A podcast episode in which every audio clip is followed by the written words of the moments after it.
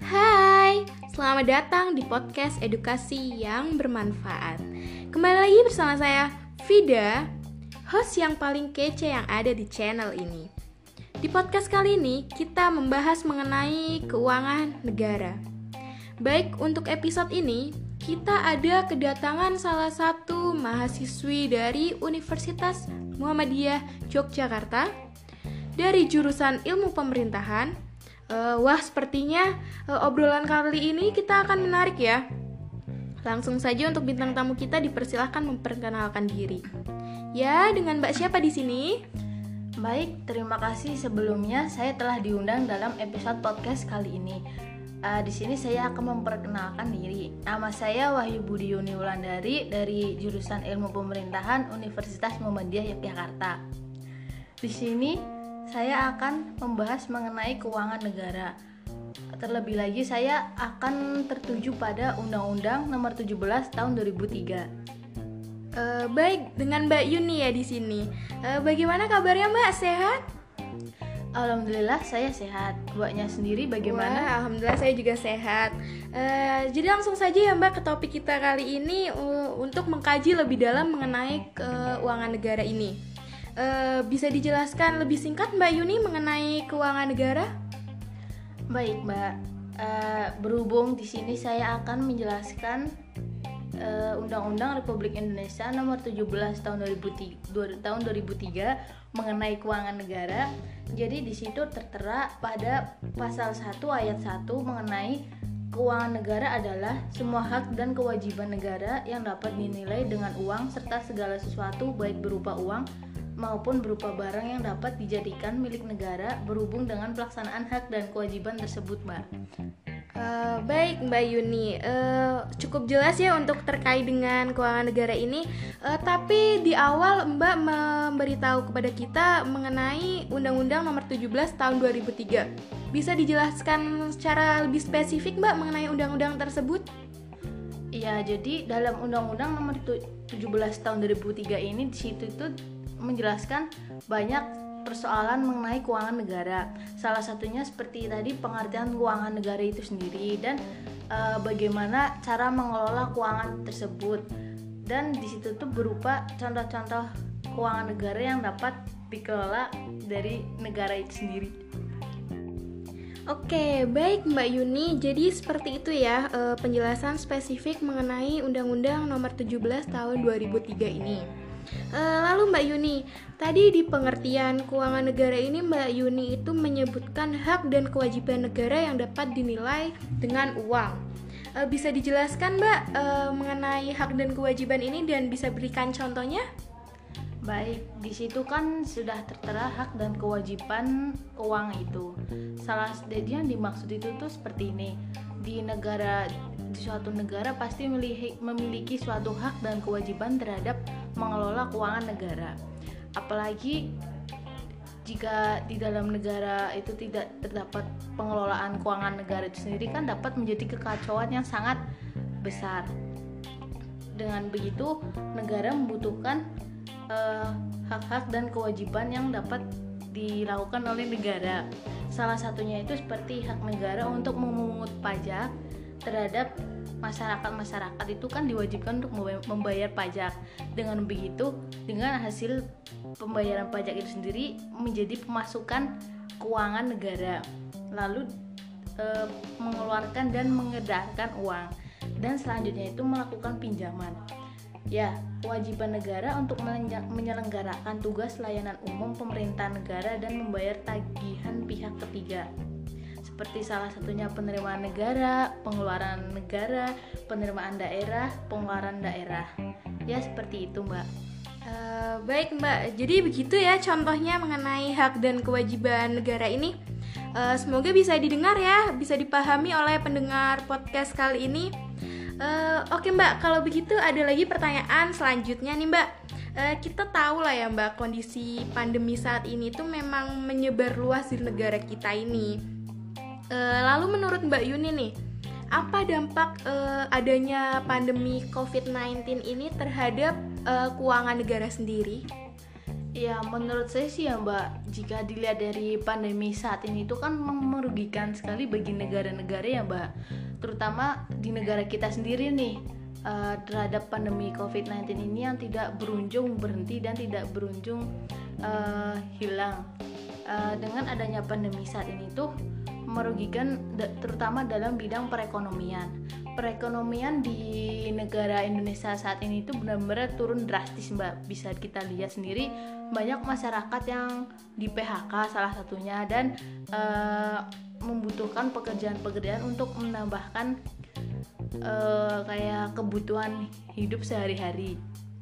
Dengan begitu kan keuangan para pemerintah itu membantu masyarakat tersebut untuk dapat dalam kehidupan sehari-hari itu dalam seperti salah satunya uh, pada pandemi kali ini kan juga sekolah-sekolah bidang pendidikan juga sangat dirugikan ya Mbak.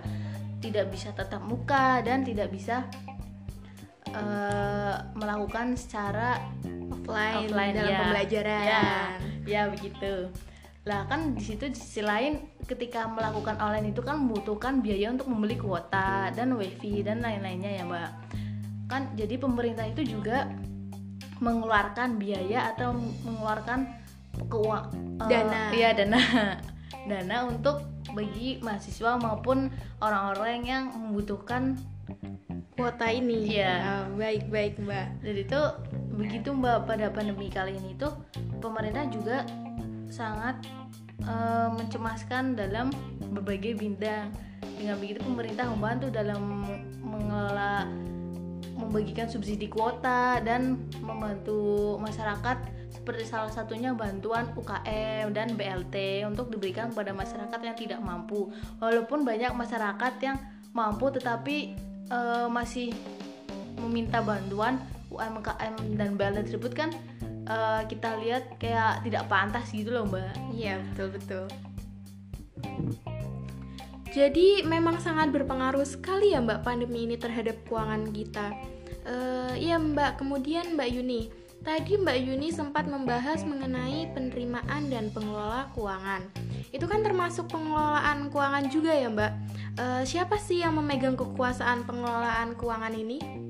Jadi dalam pengelolaan keuangan negara ini tuh presiden selaku kepala pemerintahan itu yang memegang kekuasaan atas pengelolaan keuangan negara sebagai bagian dari kekuasaan pemerintah mbak uh, dari uh, selanjutnya itu tetapi presiden itu sendiri itu menugaskan kepada menteri keuangan untuk mengelola keuangan negara yang telah diberikan yang telah dituju dari presiden ke menteri keuangan yeah. ini ya. Oh. Jadi begitu ya. Jadi yang memegang pengelolaan keuangan ini tuh tentunya Pak Presiden, tapi beliau uh, lebih memberi tugas ini kepada Menteri Keuangan. Uh, apa sih Mbak tugas lain Menteri Keuangan ini selain mengelola keuangan negara? Iya Mbak, jadi itu dalam Undang-Undang Nomor 17 tahun, tahun 2003 dalam pasal 8 ayat menyebutkan itu seperti ini. Menteri Keuangan mempunyai tugas sebagai berikut. Salah satunya itu menyusun kebijakan fiskal dan kerangka ekonomi makro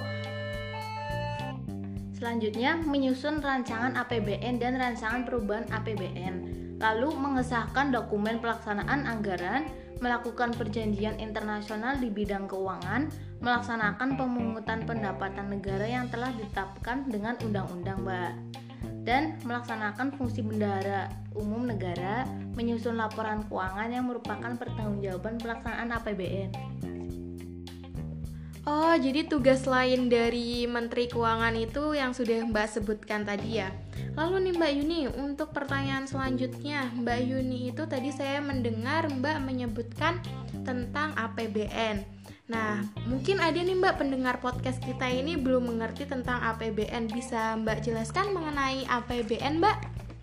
Oh iya Mbak, jadi para pendengar APBN itu sendiri itu uh, singkatan ya singkatan dari anggaran pendapatan belanja negara. Dan APBN ini tuh bentuknya itu berupa laporan yang isinya meliputi rincian-rincian atau rencana keuangan baik penerimaan maupun pengeluaran negara selama satu tahun dimulai periodenya dari tanggal 1 Januari sampai 31 Desember dan APBN ini harus dengan persetujuan DPR mbak jadi itu ini yang namanya Anggaran, ya. anggaran kan belum tentu sama dengan realisasinya, uh, realisasinya pasti. Nah, dan di Undang-Undang Nomor 17 tahun 2003 ini itu menyebutkan dari bab 3 pasal 11 ayat 1 itu menyebutkan APBN merupakan wujud pengelolaan keuangan negara yang ditetapkan tiap tahun dengan undang-undang, Mbak.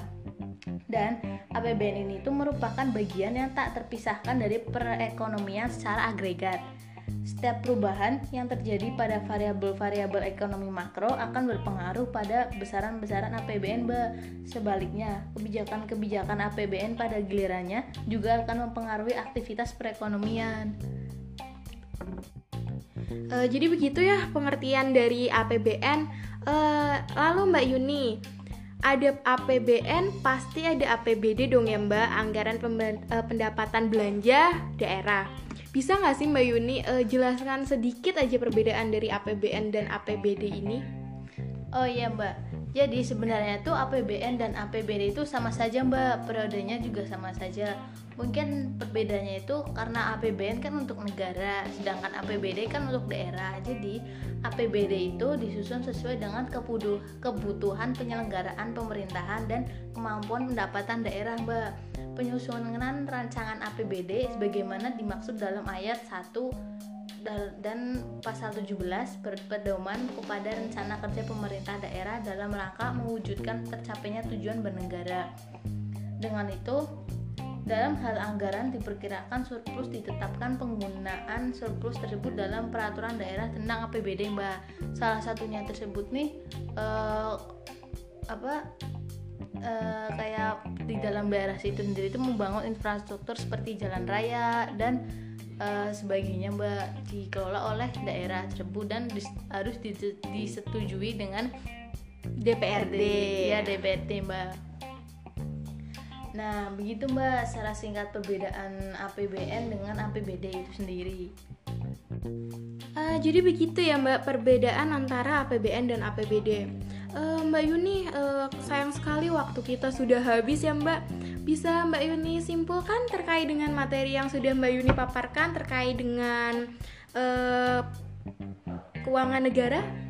siap Mbak, siap Mbak. Jadi kesimpulan dari penjelasan saya kali ini mengenai Undang-Undang Nomor 17 Tahun 2003 di sini menjelaskan tentang keuangan negara, Mbak. Nah, jadi yang saya simpulkan saat ini, keuangan negara itu mencakup seluruh, seluruh rangkaian kegiatan yang berkaitan dengan pengelolaan objek maupun subjek sebagaimana tersebut di atas mulai dari perumusan kebijakan dan pengambilan keputusan sampai dengan pertanggungjawaban, Mbak. Dari sisi tujuan, keuangan negara itu sendiri meliputi seluruh kebijakan, kegiatan, dan hubungan hukum yang berkaitan dengan pemilikan atau penguasaan objek sebagaimana tersebut di atas dalam rangka penyelenggaraan pemerintahan negara.